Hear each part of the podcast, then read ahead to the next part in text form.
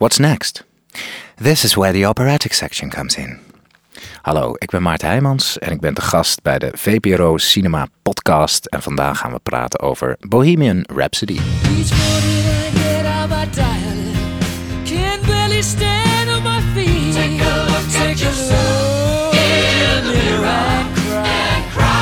what you doing?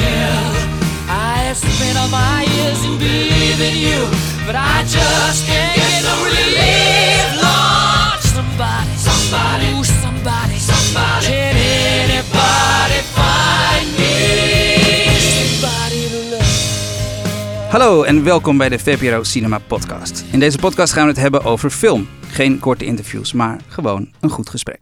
Met deze keer Bohemian Rhapsody en de muzikanten biopic. Mijn naam is Jasper Tonnon en ik ben hier zoals altijd met mijn co-host Stephanie Laurier. Ja, eh, hoi allemaal. Onze gast van vandaag. Als kleine jongen zit hij bij een koor. En naast dat ze van die slechte kinderkoorliedjes over wereldvrede zingen, zingen ze ook opera en nummers van Queen. In 2007 studeert hij af aan de Amsterdamse toneelschool. In 2014 wint hij een Gouden Kalf voor zijn vertolking van Ramses Shaffi in Ramses. Hij wint ook nog eens een Emmy voor deze rol en staat ook nog eens even in Carré Ramses Shaffi te zingen. Het liefst zit hij thuis computerspelletjes te spelen of kattenfilmpjes te bekijken op YouTube. Dus fijn dat hij toch nog even tijd kon vrijmaken om hier te zijn. Welkom, Maarten Heijmans. Yes, welkom. Eh, ik bedoel, dankjewel. Welkom mezelf. Jij ook welkom. Vandaag gaan we het dus hebben over Bohemian Rhapsody. Dat is op dit moment een enorme kaskraker in de bioscoop. Het gaat over de band Queen en in het bijzonder frontman Freddie Mercury. Ehm, dit is een voorbeeld van een biopic, dus het is een eh, biografische film. Eh, en in deze aflevering van de podcast gaan we het hebben over Bohemian Rhapsody en de muzikale biopic in het algemeen. En dat doen we weer aan de hand van drie stellingen, zoals altijd. Dus eh, als je er klaar voor bent, beginnen we met stelling 1. Stelling 1. Eh, de eerste stelling. Bohemian Rhapsody is heel veilig en laat daardoor een kans liggen om Freddie Mercury echt te leren kennen. Oh. Stephanie. ik ga meteen. Eh, en dan veilig, veilig, dan eh, hebben, doelen ze waarschijnlijk op het feit dat het niet rauw en, en, en donker genoeg is. Of daar Ja. was heel veel kritiek over dat het drugsgebruik of de extravagante feesten, dat dat niet heel goed wordt weergegeven. Mhm. Dus een soort van opgepoetste versie krijgen we te zien. Een familiefilm, Ja, heb ik ook nog wel ergens een soort gelezen. highlights eh, reel Ja. van Queen. Ja, zoiets. Ja. Dus daar kan ik wel in meegaan dat je dan niet echt, echt in het hoofd kruidt van, van Freddy. Mhm. Dus dat je niet de, de krochten ziet. Dus dat, dat snap ik wel. Maar moet ik er wel bij vermelden. Ik ging best wel lekker op de film. Eigenlijk. Ondanks het feit dat het dan een beetje braaf is. En binnen de lijntjes. Mhm. De energie vond ik wel fijn. En daar ga ik wel goed op. Dus mm, je leert hem niet in die zin helemaal goed kennen. Maar zijn energie. En dat ik eruit kwam en dat ik dacht. Yeah, Queen. Hm. Dat had ik wel. Ja. Is dat een goed antwoord of niet? ja, natuurlijk. Ik ben het eh, volledig met je eens. Yes! Ik vond het namelijk, ik, vind, ik ben het ook volledig eens met de stelling. Ja. Ik vond hem veel te veilig, Ja. maar ik heb wel echt genoten. Ja. Ik, het kon me niet. Ik vond het zo lekker dat de tekortkomingen van de film me niet zoveel konden schelen. Ja. Want ik vond het eigenlijk. Ik vond dat hij heel veel liet liggen, maar I didn't care. Want het was zo lekker en het zag er zo lekker en het klonk zo lekker. Want de muziek vooral, toch? Want ja, ik zat bij. Nou ja, dat eind duurt echt 20 minuten, Ja. toch? Ja. Dat optreden is het, echt. het eindigt met het, met het optreden op Live Aid. ja, Dat- Ja. dat en het is helemaal echt de integrale set. Er Ja. zijn vier of vijf nummers achter elkaar. Ja, toen, toen, toen, toen kon je me wegdagen en dan wordt ook de hele film naartoe gewerkt. En Ja. het begint daar ook mee. En zo'n lekker shot van zijn achterkant, weet je wel. dat En, je en, wist je van tevoren al heel veel over Queen? Nee, nee, ik weet heel dus weinig misschien over Queen. is dat dan ook wel. Want ik snap wel dat als je een soort mega Queen-fan bent. Ja, dat want je er dit, worden wel eh, dingen natuurlijk door elkaar gehaald. Dat niet Ja. alles helemaal precies klopt. Ja. Dan begrijp ik ook wel dat je misschien enigszins gefrustreerd kan raken. Ja. Ja, ja, dat kan ik me helemaal voorstellen. Ja. ja, ik vind het ook. Ik, kan- ik, ja, zeg maar, wat de film doet, doet het wel goed. Of oké in ieder geval. Het is allemaal een beetje. We hebben het allemaal wel vaker gezien en zo. Maar voor mij zit het probleem inderdaad meer in wat de film niet doet. Ja. Dus en daarom is er ook volgens mij een heel groot verschil tussen de critici en het publiek. Want het is gewoon een onwijs kaskraker. Ja, hij doet het goed. Dat is Ja. wel leuk. Ja, dus. en hij heeft ook een 8,4 op IMDb, terwijl hij maar een 49% op Metacritic heeft of zo. En dat komt volgens mij, omdat het probleem gewoon zit in wat het niet doet. Want wat het wel doet, de muziek de hoofdrol geven, daar doet het gewoon heel erg goed. Ja, dat is heel goed. En Het is gewoon een soort Disneyland park Ja. attractie van Ja. Queen of Ja. zo. Die voor iedereen leuk moet zijn en niet te homoseksueel moet zijn. En, niet te, en dat is wel jammer. Want Ja. eh, ik kreeg bijvoorbeeld een appje van iemand vanochtend met een plaatje van... eh, Michael Jackson en Freddie Mercury samen in de studio. Dat bleek helemaal niet te gaan, want hij, hij zat de hele tijd uh, kook te snuiven, Freddie. En dat vond Michael niet leuk natuurlijk. Ja. Nee. en in deze film helemaal geen seks en drugs, alleen maar rock and roll. Ja, het wordt wel gesuggereerd. Ja, dat veel. vind ik... Je ziet er er wordt ook veel beetje. over geoordeeld. Dus Ja. van, dat vind ik ook altijd wel jammer bij eh, biopics, waarbij dan eh, eh, eh, de helft dood is, zeg maar, Mhm. en, de, en de andere helft is nog niet dood. Dan, dan wordt er toch altijd een beetje een moreel partij gekozen voor Ja. die nog levende mensen. Ik bedoel, die Brian May en die drummer. Ik weet er niks van hoor, nogmaals, maar dat waren, dat waren ook geen liefetjes, denk ik. Dat waren Nee. volgens mij ook super ego-trippers. het waren glamrockers in de jaren Ja, zeventig. Ik bedoel, en zij zijn nu een soort burgermuzikantjes die gewoon Ja. mooie muziek willen maken. En Ja. die gekke Ja. Freddy met zijn rare kroon en zijn feestjes, die doet helemaal raar. Ja. Maar het is ook, ik, dus ja. die Brian May en Roger Taylor, de drummer en de gitarist, die zijn dus ook producenten van deze films. En die hebben echt een Ja. invloed gehad over de, Ja. over de Ja, inhoud van deze film. dat is jammer. Dat voel je overal aan. Eigenlijk moet iedereen bij een biopic dood zijn. Ja. Iedereen Ja. Moet dood zijn. Ja. Dan, dan, dan kan, kan je je- echt shit Ja. doen. Dus over een jaar of twintig kunnen we pas een echt goede Freddie Ik denk Maar ja, biopic maken. dat, dat zou wel leuk zijn. Dus die gast ook wat ouder. Misschien is dat ook wel goed. Ik Ja. vond, ik vond hem, hij deed het geweldig, Ja. maar ik vond hem wel iets te jong. Hm. Of zo. Maar, is het, maar is, soms word ik ook wel gek van die films dat het allemaal zo expliciet, dat je dan de drugs gebruikt en dat het dan zo heel erg wordt vertoond. Ja, maar het is dat je op een gegeven moment ook denkt, ja, ja, ja, we weten het. Ja, Ja, Dus klopt. dat vind ik ook wel goed, dat het dan zo suggereert. Ja, dit vind, ik, dit, vind ik, dit bedoel vind ik je? ook niet zo belangrijk. Dit, dit is een keuze om dit niet te doen. Maar Jasper, jij Maar- was het niet, want wij Nou zijn best ik, ik heb dus enthousiast. een aantal dingen waarvan ik dus wel het erg vond dat hij dat hij ze niet deed. Want ik vind dat, hij, dat ze bijna niet ingaan op bijvoorbeeld op zijn geaardheid. Eh, het wordt allemaal wel even aangestipt, maar het wordt niet echt uitgediept of zo. Terwijl hij Nee. zijn geaardheid en ze strijdt ermee. En hij is een van de belangrijkste gay-iconen die er is. En het lijkt wel of de film bang is om dat thema echt aan te gaan. Ja, hij wordt eerder ge- eh, gezien, maar misschien was het ook wel echt zo, dat weet ik niet. Maar eh, als een soort mislukte heteroseksueel. Ja. Weet je, hij, eh, eh, zijn grote liefde is die vrouw, misschien was het of zo, dat weet ik ook niet. Maar eh, ja, dat lukt niet en dat is heel erg. En hij zegt, ik, ik, I'm bisexual. Ja. Nee, Ja. je bent gewoon homo. Oh nee. Ja, Ja. Is, ja. En dan denk ik, ja, ja. En, dat, en daar zit hij ook heel erg mee, lijkt het Ja. wel. denk ik, mm, ja. Maar dit is een heel belangrijk onderdeel van zijn leven, toch? Dus als je iets Ja. over hem wil begrijpen, dan is het toch heel gek om dat, dat weg te laten als onderwerp ja, eigenlijk. maar ja, dat is dan toch gewoon die cash machine die Ja. moet gaan lopen. En dat volgens mij die eh, nog levende leden van Queen, die willen toch ook een soort ego-document. Ja, het moest ik ook had, over Ja. hun gaan. ik had gelezen toen eh Sacha Baron Cohen het zou spelen Ja. nog, dat, dat toen de film, eh, als Freddie Mercury dood zou gaan, dat, dat dat de helft van de film zou zijn. Ja, en dan zou de rest en nog over... de- hij dacht, Ja. hallo, dat gaan we niet doen. Goed dat ze dat ook niet Ja. hebben gedaan. Dat was een slechte keuze geweest, denk ik. Ja. Ja, ja. Maar, Ja. maar het doel was dus Maar- om een hele eigenlijk toegangelijke, brave film te maken voor Mhm. een groot publiek.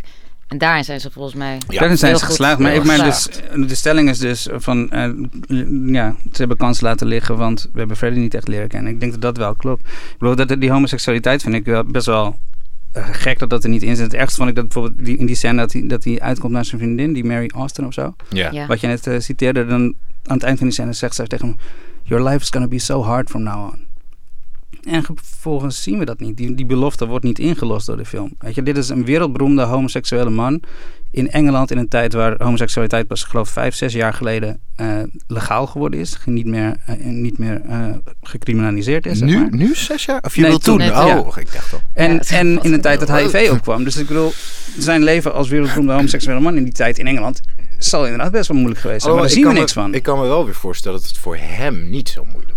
Dat misschien voor de gemiddelde homoseksuele Maar hij is dus nooit, hij is nooit openlijk uit de kast gekomen. Oh. Hij is wel eens flamboyant op het podium. Hij heeft er ook nooit een geheim van gemaakt. Maar bij elk interview ging hij het uit de weg, het onderwerp. Hij, heeft Ah, nooit, ja. hij is nooit openlijk uit de kast gekomen. Nee? Nee. Maar hij heeft het ook nooit... veel, ja. Maar dat betekent denk ik niet per definitie dat iemand het eh, moeilijk heeft met zijn... Want Nee. het was gewoon, nou ja... Om maar Ja, dus over. Ramses te spreken, die deed dat ook niet. Nou, Nee. die, die didn't give a fuck, weet je wel. Nee, precies. niet van- Maar dat is bij meer- Freddy ook, denk ik. Van dit ben ik en take Ja, it or leave it. Maar is dan meer een soort marketing discussie Ja. misschien. Die, eh, dat vond ik trouwens wel leuk gedaan met die Mike, eh, Michael Myers. Mike Myers. Ja. Oh, ja. Eh, daar moest ik erg om lachen. Die grap, eh, ja. Ja, Leg hem even uit. Eh, ja, op een gegeven moment, Ja. eh, spoiler alert, dan eh, Mike Myers, die dus nou, bekend van Austin Powers, maar vooral daarvoor World. van Wayne's World. Eh, en de meestelijke scène, Bohemian Rhapsody in de auto, dat ze daar zitten te headbangen. Hij speelt dus een soort eerste platenbaas, die later, eh, was er later weer bij weggaan. En dan, ehm, hij vindt Bohemian Rhapsody helemaal niks, het nummer zelf. En dan zegt hij, ja, maar dit is echt geen nummer waar mensen later headbangend eh in een auto mee gaan zitten. Dat, toen moest ik wel erg Ja. lachen. Er zaten wel veel goede grappen in. Is dat een goede grap? En die moet ook Ja. hard om lachen. om Ja, moet ik erg hard ja. om lachen. En een, een ander ding wat ze nog ontweken hebben, wat ik wel, wat ook met je kwijt is, dat ze zijn ziekte ehm, niet echt gebruiken eh, in de film als onderwerp. En hij is ook belangrijk, eh, heel belangrijk iemand voor eh, awareness en de strijd tegen HIV en AIDS geweest. Ja, Ehm, Eerste en keer dat ik het wordt, hoorde. wordt ook weer een beetje aange, aangestipt. Het wordt niet echt op ingegaan. Ehm, maar dat kan ook weer zijn. hij heeft het zelf ook in dit geval. eh, heeft hij tot de dag voor zijn Juist. dood ontkend dat hij, eh, dat hij aids had. De dag voor Ja. zijn dood heeft hij een persbericht eruit geda- laten gaan. Ja, Dus misschien hebben ze gekozen om het niet te doen. Omdat hij het zelf niet gewild zou hebben. ja ik- Maar dan vind ik het wel gek dat ze in zijn ziekte dus wel heel, vind ik wel echt een soort van kwalijk, manipula- manipulatief gebruiken. Ehm, want in de film, vlak voor dat Live Aid concert, vertelt hij de rest van de band dat hij ziek is. Mhm, En dat geeft de band een extra motivatie en het geeft het optreden een extra laag. mhm. Maar in werkelijkheid Wat er wist, wist hij dat Nee. pas twee jaar later. Ja. Ja. maar vind je dat dan, maar dat, dat is dan, ehm, dat vind ik dan zeg maar een dramatische eh, vrijheid die je neemt. Keuze, om- Maar Ja. ik vind het een beetje herschrijven iets- van de geschiedenis. Want ze ook, bijvoorbeeld, zeggen ze... eh, Brian May zegt vlak daarvoor... Ja, we hebben al jaren niet meer samengespeeld. Ze zijn uit Dat elkaar. is ook niet ja, dat is ook, niet waar. waar. nee. Ze hebben negen maanden met elkaar getoerd. Nee, maar dat- dat vind ik dan mm, een, een ander soort ingreep dan bijvoorbeeld dat je niet ingaat om zijn homoseksualiteit. Omdat dat, dat is zeg maar... Ja, daar maak je gewoon een soort eh, eh, eh, dramatische beweging voor wat Mhm. goed in een filmscript Ja. werkt. Want je moet toch een soort... Ik snap heel goed de keuze dat je eindigt bij Live Aid en dat wil je dan een bepaalde Mhm. lading meegeven. Ik vind dat die lading veel beter had gekund. Ja. Dat wel. Maar Het op is wel als je dat je nu- dat verandert... Maar als je nu Live Aid ziet en dan, zie, dan zingt hij... ehm, eh, I've taken my bows... We are the champions, weet je wel. I've taken my bows. this- my curtain calls. Als je weet dat hij weet dat hij aids heeft... dan heeft het een heel, heel andere lading. Ja, ja, in de film is het een afscheid en in het Ja. echt was het gewoon een totale viering. ja. Dat is ook de reden waarschijnlijk waarom ze niet... Want ik dacht toen nog tijdens de film van... waarom snijden ze niet gewoon naar de echte Live Aid? Dat Wat- zit er trouwens wel in, hè? Ehm, ja, helemaal tijdens de credits. Nee, daarvoor al. eh, als je sweeping shots over het stadion ziet, Ja. met de mensenmassa, dan zijn er aan de zijkant van die Ja, videoschermen. klopt. Daar staat Oh, de echte live. Dat, dat, dat was las een- ik, Oh, dat, dat- zag dat- ik niet hoor, maar dat las ik Maar achteraf. dat was, dat was eerder een foutje, toch? Dat het er nog in zat, of niet? Dat Is was het-. Geen idee, maar het is, het is zo sync gedaan. Ja. Het Oh, ligt dat op een niet, loopje eh, van die Rami Malek. En dan precies op die beelden. Dat Hmm. doet, maar je ziet Maar ik niet dacht dat, het die, iets ik, anders is. ik dacht dat die beelden er waren om Remy Malek te helpen om dat loopje met de goede timing te doen, zeg maar. Maar ze zouden nee, dat maar toch het, niet het is echt een groot, Ah, eh, oké. wijd shot. En je ziet gewoon, volgens mij meer een soort grapje van... hé, hey, de echte live, in, live aid zit gewoon in de film. Ja. Vet. Dat wist ik niet. Ja, Nee, best wel cool. cool. Maar het lijkt me ook raar dat het een foutje is. Dat je dan bij de montage Ja, zegt, nou, dat dat is een waar. foutje. Nou, we laten het Ja, maar herinneren. erin. We kunnen het niet meer terugdraaien. Ja. Ja.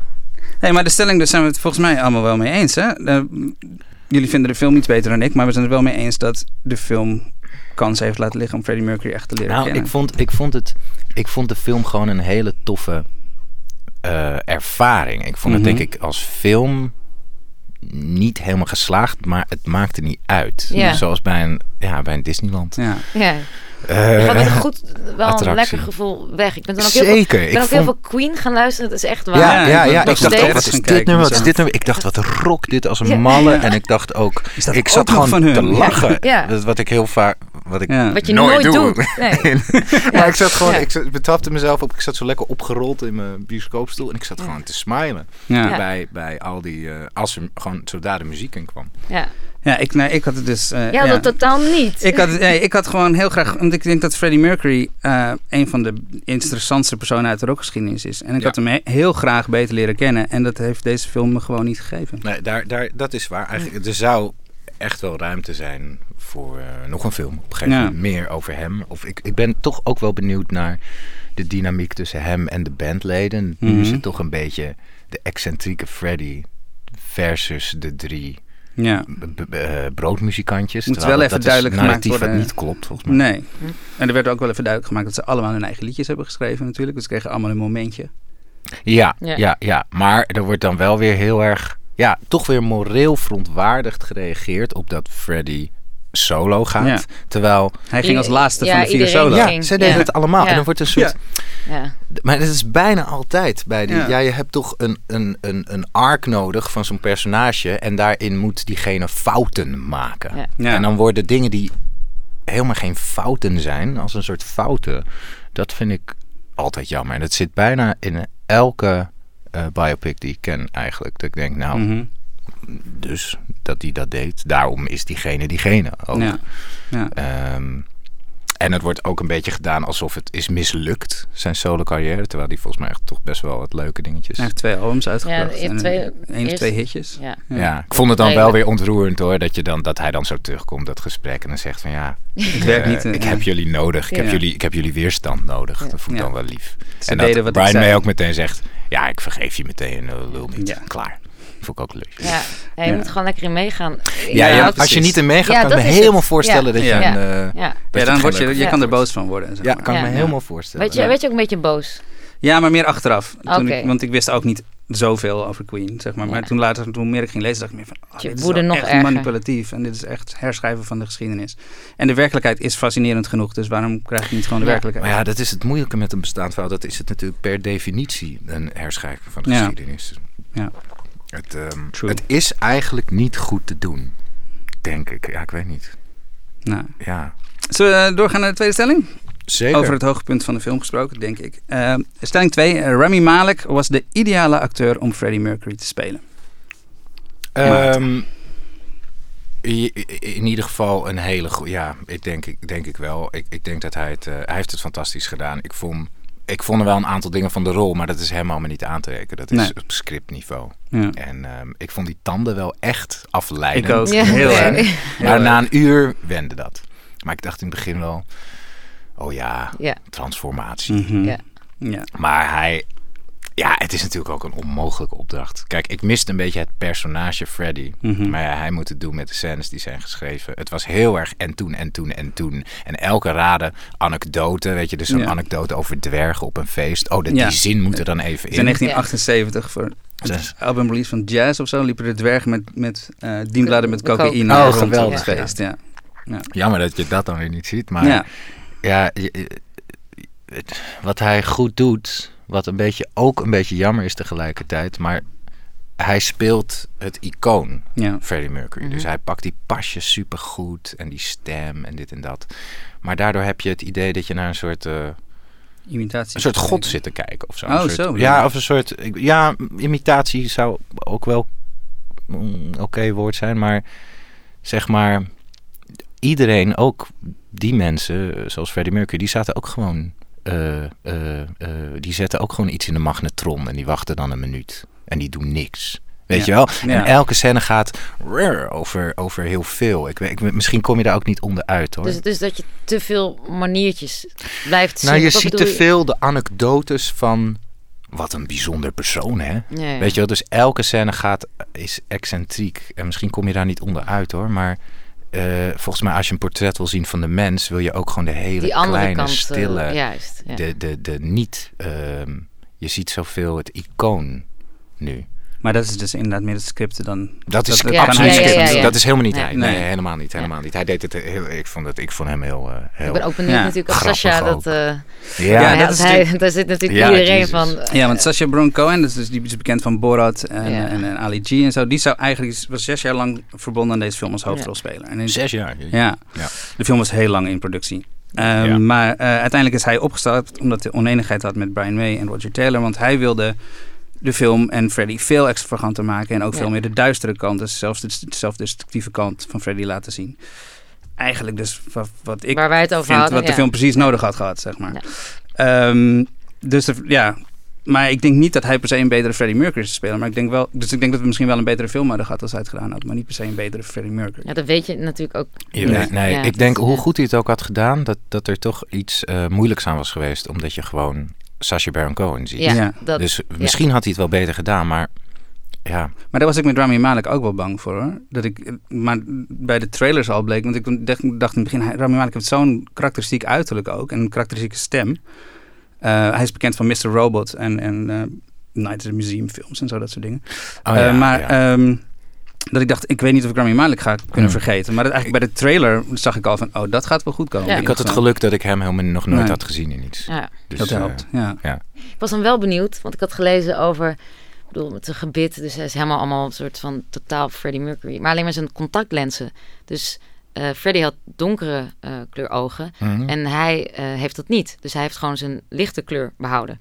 Dus ze hebben geen contactlenzen Oh. op hem ingaan. Wat en weird. dat vond ik, en ik probeerde het over op te zoeken. En ik dacht, misschien weet jij dat wel. Wel zo'n rammelend kunstgebit, maar geen... eh, Mm, Eh, en, en las je ook waarom ze dat nee, gedaan? nee, dus niet. Dus maar het- dus Rami Malek heeft gewoon blauwe ogen. nou, niet blauw, maar een beetje Groenig, groenig, eh, Ze hebben bruin. het niet gedaan. Oh, Ja. dat vind ik ook wel raar, ja. Ja, ja. dus wie dit wel weet, mag een comment Die, moet, die moet nu bellen Moet nu bellen. met de studio. Ja. Kan je ons mailen? Eh, naar, dat is trouwens ook wel een heel leuk verhaal. Dat die regisseur heel erg geboeieerd is met de, de Ja. film. Ja. Want misschien gaat jouw de nieuwe stelling daarover. Nee hoor, Nee, nee, nee. dat, dat, ja, dat vind ik wel. Nou ja, de, eh, de, de ehm, god, hoe heet hij nou? De, Brian, Bryan Singer, ja. die Bekend ehm, van The Usual Suspects. X-Men, Superman, die eh, heeft het geregisseerd. En dat vond ik eigenlijk heel erg tof toen ik het las, want Brian Singer is gay. Dus Mhm. een gay regisseur voor zo'n gay icoon. Top. Maar die is dus drie weken voor eh, de laatste draaidag Ja. ermee gestopt. Nou, ontslagen. Ontslagen. Ja.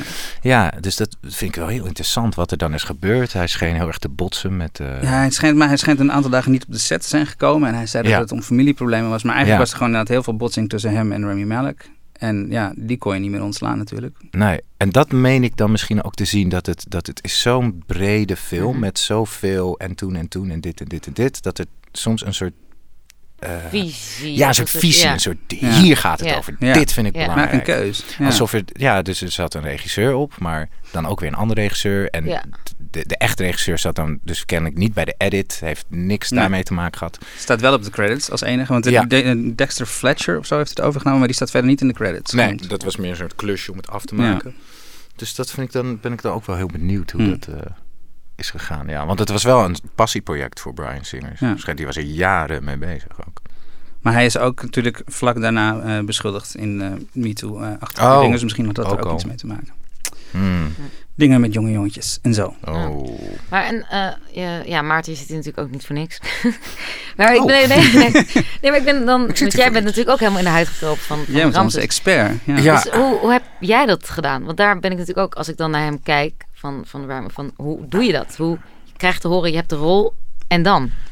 Ehm, ja, eh, heel, heel erg de induiken. Eh, ik, ik had ook, dat vond ik ook wel leuk aan het kijken van deze film. Ik herken, ik herken het heel erg. Ik, ik, ik heb het idee dat, dat we een beetje hetzelfde, weet ik natuurlijk niet, maar door naar hem te kijken dacht ik, volgens mij hebben we een beetje hetzelfde traject afgelegd. Vertel, wat, wat was... Heel vormelijk, gewoon heel veel kijken, kijken, Mhm. luisteren, luisteren, maniertjes je eigen maken, loopjes, fysiek, weet je wel, heel erg vormelijk. En ik had het idee ook dat, dat, dat, dat, dat hij daarom zo'n gebitje misschien wel heel fijn vond, doet iets met je spraak. Ik lette ook heel erg op mijn spraak. Dat was misschien wel de kern van de hele rol, dat je de stem en de uitspraak pakt. Mhm.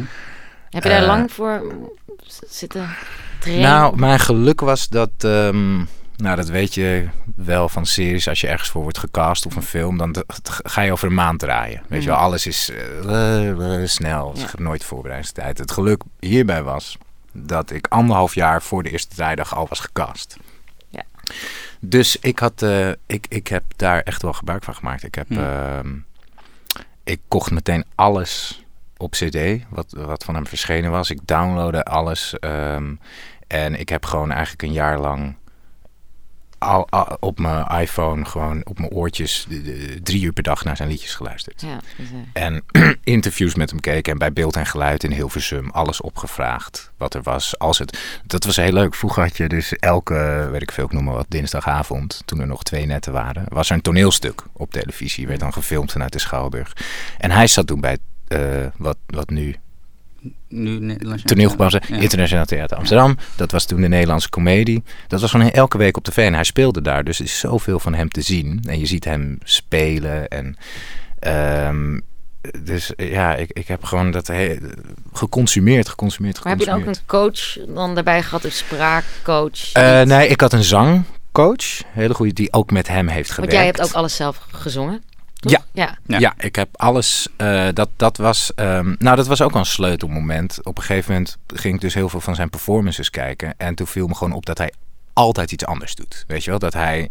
Hij is niet iemand die helemaal bedenkt van tevoren. Hij gaat gewoon zitten. Een heel mooi verhaal is bijvoorbeeld dat hij op een gegeven moment zijn, zijn vijfde of vierde of vijfde album, Ramses Live. Hij had gewoon nog een contract. Toen was hij echt al wel 50. en Heel erg dronken. En, en het ging allemaal niet meer. Maar hij had nog een contract liggen dat hij nog een album moest opnemen voor de platenmaatschappij. Maar hij had geen nieuwe liedjes, weet je wel. Dus toen hebben ze hem gewoon voor een piano gezet. In een studio in Hilversum. Live publiekje erbij, 50 mensen erbij. Is hij gewoon gaan spelen. Hij wist ook niet wat hij ging doen. En dat is gewoon... eh, hij gaat gewoon spelen. En dan komen er allemaal liedjes voorbij. En dat zijn uiteindelijk tien nummers geworden. Ehm, waarom vertel ik dit nou? Helemaal mijn train of thought kwijt. Ja, Nee, dat hij dus niet altijd hetzelfde deed. Oh ja, waar, ja het, dus, dus en, en elke keer dat hij een liedje live doet, heeft het weer een andere betekenis of intentie. Dus ik wist toen, want meestal als je een liedje zingt in een serie of een film, dan is het van tevoren opgenomen en dan moet je het op de set playbacken. Wat bijvoorbeeld in eh, Walk the Line zit, Ja. Jacko Phoenix. Wat ik dan ook het enige nadeel aan die film vond, dat, het dan, dat je toch ziet dat hij het playbackt. Ik dacht, dat wil ik niet. En niet omdat ik dat alleen niet mooi vind, maar omdat ik hem anders niet kan spelen. Mhm. Want dan neem ik het op in een studio, dan gaan we een maand later draaien. Ja, dan ben ik weer heel wat wijzer over die rol. En dan Mhm. zit ik ineens met die klote opname van mezelf van twee maanden geleden, die het nog niet snapt. ja. En misschien voel ik dit wel tijdens de opnamedag of dat wel. Dus ik dacht, ik zei heel duidelijk toen eh, tegen Michiel van Erp, ik wil echt heel graag proberen om, Michiel van Erp die het heeft geregisseerd, ehm, ik wil alles live doen, want anders denk ik dat ik het niet kan. Weet je, anders, anders krijgen we hem niet mooi over het voetlicht. Want dat is zo mooi, zijn, zijn, zijn intentie in het moment. Dus daarom wilde ik eh, alles live gezongen hebben. En daarvoor heb ik een, eh, met een zangcoach gewerkt, Jaap Diel- Dieleman, die ook echt met hem heeft gewerkt. Ja. Dat vond ik heel belangrijk. Ik ging heel veel mensen opzoeken die hem hebben gekend. Hele lange gesprekken met mensen gehad. En ehm, ik heb ook met zijn laatste pianist, daar heb ik een half jaar pianoles van gekregen. die zocht ik Mm. allemaal op, want ik dacht ik wil van die mensen Ja. de, de shit krijgen. Ja, dus, dus dat is, eh, Malek zegt dan ook van... eh, ik wil hem niet nadoen, maar ik wil hem zijn. Dat klinkt natuurlijk allemaal zo cliché. Ja, Want jij dat dan ook, ja. dat je op een gegeven moment voelde...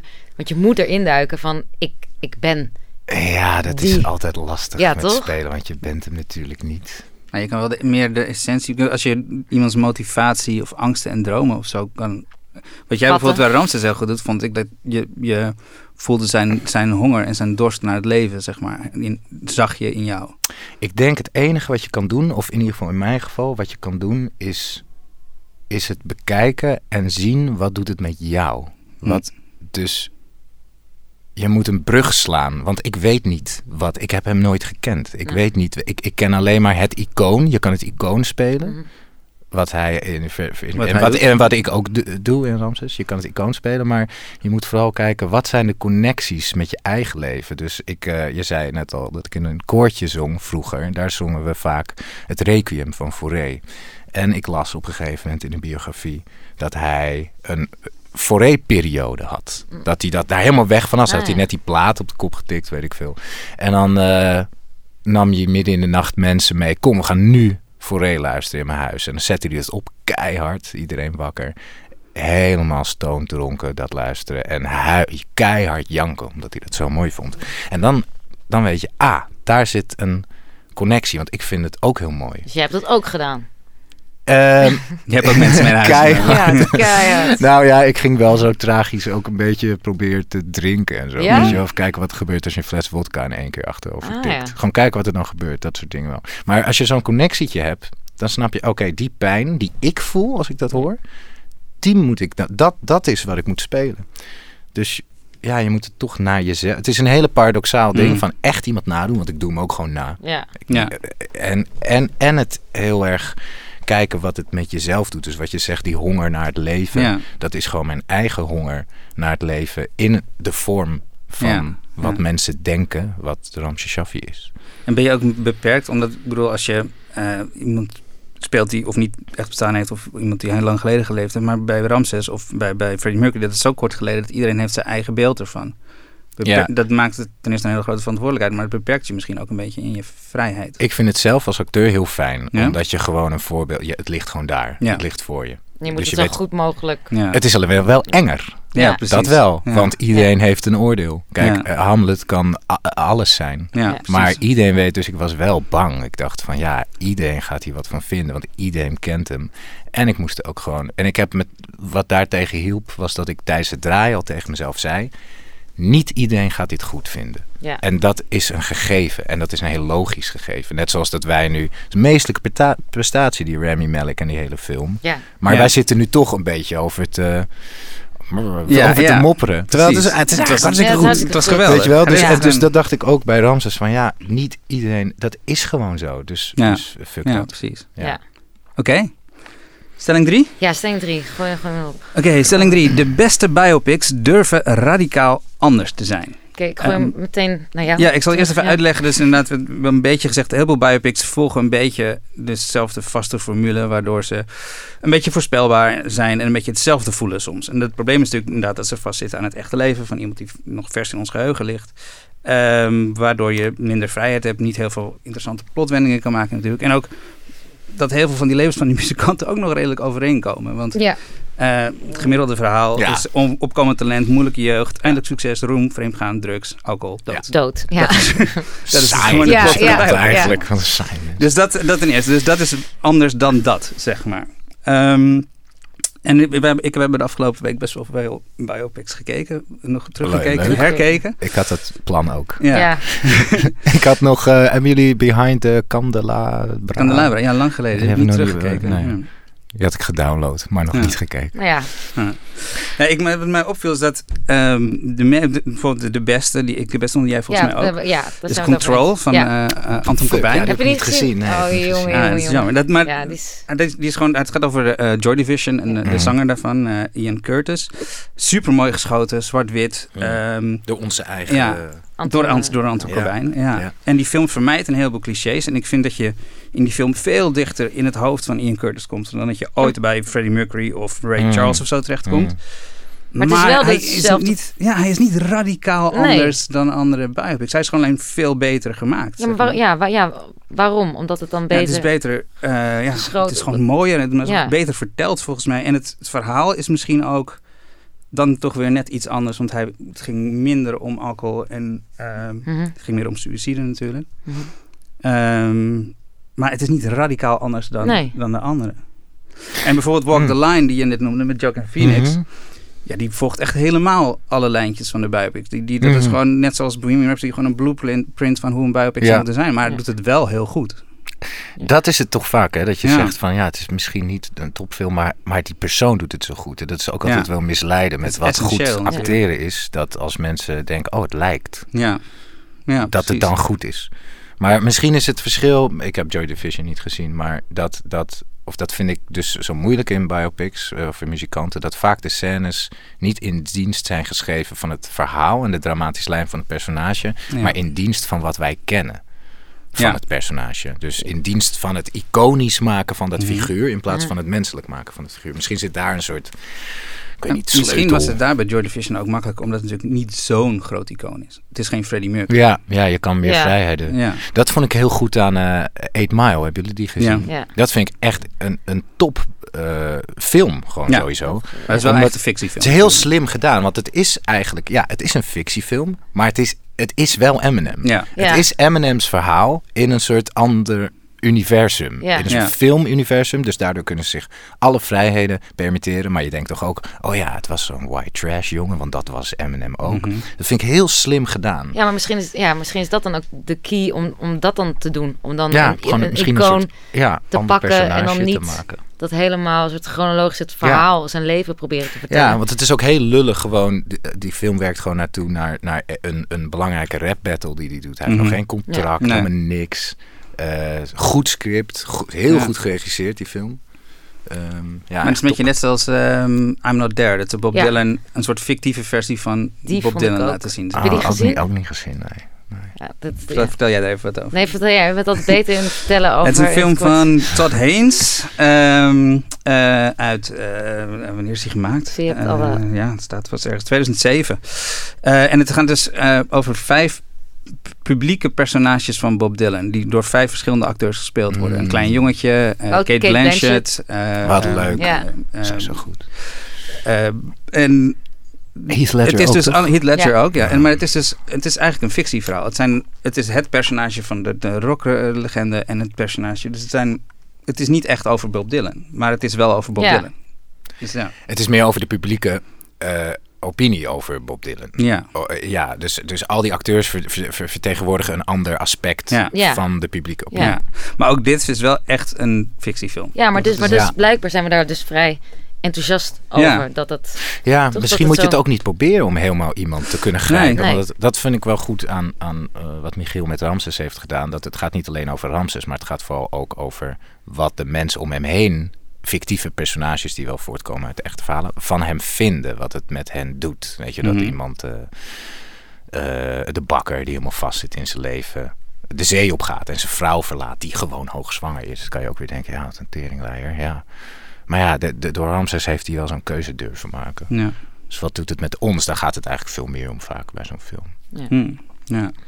ja, ik vroeg me sowieso ook af. ehm, als je inderdaad gewoon, als je het verhaal wil vertellen van iemand die eh, ten onder gaat aan de drugs en de alcohol, of je wil een verhaal vertellen over eh, de, tol van de roem of zo, waarom hang je dat dan aan een bestaan, bestaand persoon vast? Kan je niet beter gewoon vrij zijn in je verhaal en dat verhaal zo goed mogelijk vertellen in een fictiefilm? Ja, kan ook. Ja, het is gewoon Verkoopt lekker. minder kaartjes eh, waarschijnlijk. die muziek is gewoon lekker. Ja. je Ja. gewoon niet lekker muziek. Maar je hebt daar toch ook genoeg eh, films van? Ja, precies. Star, Star is Born, heb je gezien? No. Ja, dat, it. daar is iedereen, daar, daar zijn we ook Ja. nou, niet helemaal mee Ik vond, ik vond hem wel goed en Ik jij vond hem echt verschrikkelijk. Leuk, ik hoor daar zulke verschillende Ja, ik vond het over. echt, dus dat is precies dus super ook de formule en, en heel Amerikaans. En dat trek ik dan echt totaal niet. Mm. Gewoon vanaf, vanaf de eerste scène zit ik al, oh ja, nee, ja, dit ga ik film. gewoon niet, dit ga Ja. ik gewoon niet trekken. Mm. Dus na t- nou, 40 minuten voor het einde was ik al op mijn telefoon aan het kijken van, zijn we Mm. klaar? Ja, geen goed mag- teken. Ja, ik, ik eh, vond hem wel erg fijn. Ja. Ja. Nou, dat is duidelijk. Ja, Ja. ja. ik, ja maar ja, dat is, dat is een, een hele andere film. Dus moeten we Helemaal moeten we wel fictie. Het, is wel, het gaat wel natuurlijk... eh, Ja. dat- bedoel, Ja, maar ik bedoel, daar- meer, ik bedoel ook meer films als eh, Almost Famous of This is Spinal Tap of Inside Llewyn Davis Och, ja. of zo, dat soort dingen. Weet je wel? Ik bedoel, ik vind Control supergoed, maar geef mij maar Almost Famous. Die heb ik niet gezien. Ik ben wel heel erg fan van Spinal Tap. En Ja. ehm, eh, hoe heet die film nou die daar heel erg op Ehm, The Story of Anvil. Hebben jullie die gezien? Ja, Ach, dat is toch een documentaire? Ja, een documentaire, Ja. een muziekdocumentaire over een band die eigenlijk Spinal Tap is. Ja. Maar dan echt Spinal Heb je dat gezien? En nooit zo'n doorgebroken, toch? Het is dan heel belangrijk in de scene, maar niet Ja, ze zijn eh, wel doorgebroken, maar, maar in de jaren 70 waren ze even net zo groot als Metallica en toen weer niet. En ehm, ja, dat, is, dat vind ik misschien eigenlijk wel de beste muziekfilm die Als je die wil zien, die, staat, eh, die is eh, op Netflix. Ja, Netflix. volgens mij Dus, eh, allebei. Spinal Tap ja. en eigenlijk moet je ze achter elkaar zien. Eerst This is Spinal Tap en dan The Story of Ja. Anvil. Echt, je gaat een toptijd hebben. Om nog even terug te gaan naar die stelling. Want ik, er is namelijk wel, denk ik, de beste biopic, die muzikale biopic. Hè? Want eh, biopic kan ook gewoon andere historische personen zijn. Dan is Patton of zo onwijs goed. Maar Het Amadeus vond ik ehm, ook Oh ja, Amadeus is natuurlijk ook ja, een, een muzikale echt biopic. fantastisch. Die is geweldig, ja. Maar dat staat er wel weer zo ver in de tijd. Maar die doet, maakt originele keuzes. Die kiest ervoor om Salieri de hoofdpersoon te laten zijn. In Maar ja, dat is het. Iedereen dood. Ja, Iedereen en moet gewoon dood zijn. geleden. Ja, precies. we, we hebben de formule... Maak hem pas Ja. als juist. mensen dood zijn. Maar wat ik de beste vind is, eh, toen denk ik 24 Hour Party People. Heb je die gezien? Nou, heb Ja. Van Michael Winterbottom uit 2002. Het gaat over Tony Wilson. Dat is een, een legendarische tv-presentator en clubeigenaar en plaatsbaas. Eh, ehm, die had bijvoorbeeld Joy Division eh, op zijn label zitten. Ehm, en, maar die film, die, die, ja, die is heel erg... Ten eerste, hij- Tony Wilson was dus overal bij. Hij was bij het begin van de punk, bij het begin van de New Wave. Maar ook eh, was hij een van de eerste die DJ's de hoofdpersoon lieten zijn op hun set. Dus die de club zien eh, in gang heeft gezet. Dus daar ben je overal bij in die film. En die film eh, doorbreekt voortdurend de vierde wand. Dus heel vaak kijkt hij in de camera, legt hij dingen uit. Ook dingen die nog moeten gaan gebeuren en zo. En ehm, ja, dus ze maken allemaal hele gekke keuzes. En dat zou een gimmick kunnen zijn, maar het werkt heel goed. Omdat het heel goed past bij hem, hoe die was, zeg Hmm. maar. De- en anders zou het een, een, een trucje worden, zeg maar. Mm. Eh, maar dat werkt echt heel goed. En eh, het is een film die zichzelf niet al te serieus neemt. Wat ook wel fijn is af en toe in een biopic, vind ik. Want over het algemeen nemen die zichzelf behoorlijk serieus. Ehm, en ik, dit is denk ik de film ehm, die het beste lukt om echte nostalgie op te werken voor de tijd waar het in het speelt, zeg maar. Dit is de, de, de film waar ik het meest bij had van... Was ik daar maar bij geweest, in Hmm. Manchester, in die tijd. Dus daar, ja, die vind ik... Jij hebt hem ook gezien, toch? Ja, ja, ja, ik zit helemaal in je, in je verhaal. Ik zeg, ja, Ja. Ja. En die doet het wel echt... Dat is echt radicaal anders. ja, klopt. En dacht Ja. je toen ook, daar had ik bij willen zijn? Ja, nou ja, vooral hoe jij het nu vertelt, denk Ja. ik, ja. Vooral Daar- nu, denk je. Daar, daar had ik echt bij willen Hier, zijn. bij dat jij dit wat jij nu vertelt. Daar Van had ik hier. zeker bij was je Hier in de studio. Ja, daar had ik zeker Ach, bij willen zijn. tijd van die podcasts. Ja. Geweldig. Nee, dus dat is een eentje die het echt radicaal anders doet. En die ik wel de beste vind. Dus Ja. ja, Ja. misschien is Hmm. het toch wel waar. Maar ja, dat is misschien één uitzondering die een regel bevestigt. Eh, Heb jij trouwens een, een, nog een mu- muzikant die je zou willen spelen? Ja, Wie? Michael Jackson. Michael Jackson? Ja, dat is mijn droomrol. Oh, wat goed. Ach, it's never gonna happen. Maar Het is te gevaarlijk onderwerp om nu... eh, ja, je kan hem net zoals Freddy gewoon een heel gedeelte van zijn leven gewoon niet... eh, ja, Noemen ik denk of zo, dat het, nou ja, ja, hij is natuurlijk heel lang dood al, maar of nou, ja, hij moet misschien wat langer. do- Ja, het is niet te doen, want Ja, dat het is... is zo'n enigma die Ja. man. Ja. En ehm ja, en vindt een acteur om dat te spelen. Misschien moet dat echt kan dat pas als de CGI-techniek zo goed is over 20 jaar. Dat je echt iemand een ander hoofd Ja. kan geven met de computer. Dat, En Ja. dat het echt geloofwaardig is. Mhm.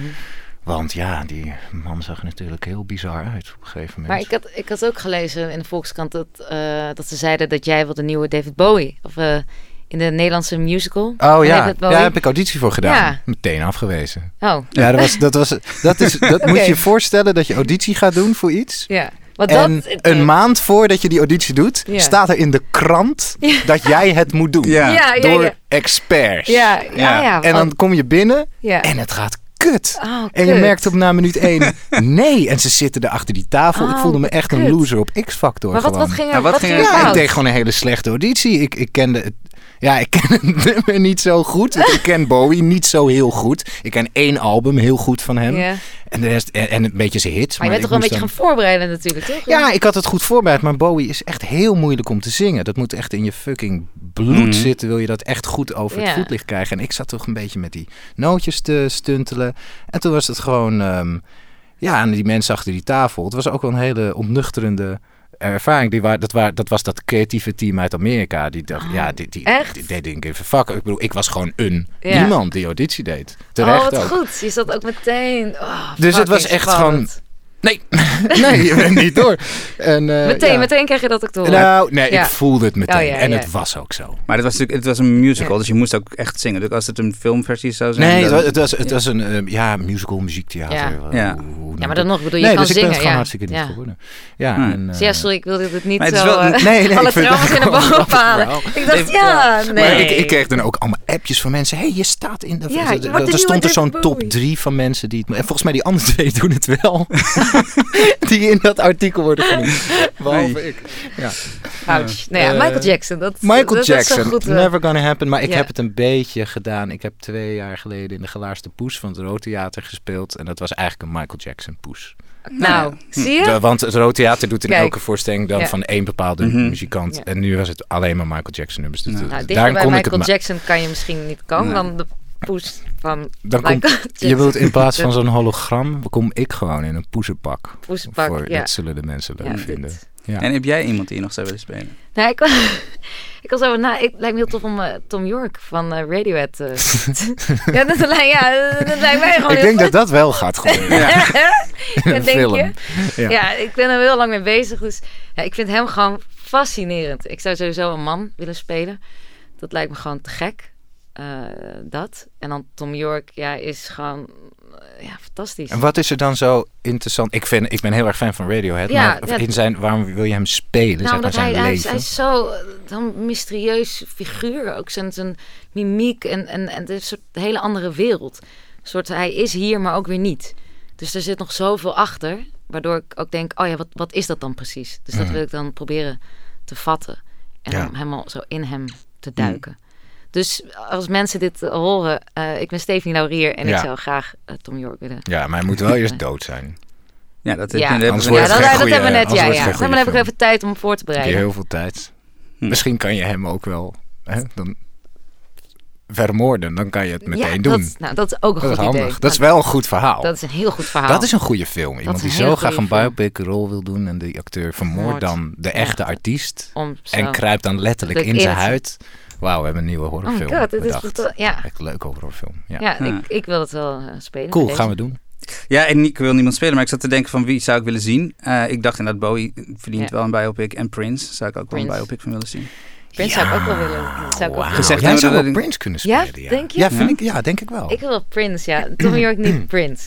Ja? Ik wil Prince, ja. Toch maar Prince? Ja, ik toch maar Prince. Prince. Bowie, wie zou nou Bowie... Weet je wie Bowie goed zou kunnen spelen? Die eh, Tilda Swin Swinton. Die heeft ze al een keer een soort van Oh, ze zo'n een- rol gedaan, toch? Die, Die niet echt Bowie was, maar een soort van Bowie was. Ja, weet je wel? Die ook vrouw die... na te denken. Zij speelt de bad guy in The Beach van met Leonardo DiCaprio. Zij Mhm. speelt, ja, man, zij speelt in Ah. zoveel leuke films, zoveel bijzondere Ja. rollen. Snowpiercer is de bad guy. Ja, ja, ja, ja. Eh, Ja. We Need to Talk About Kevin is ze de moeder. Ja, Mhm. ja, ja, ja, ja. Zij moet Bowie spelen. Wat goed. Ja.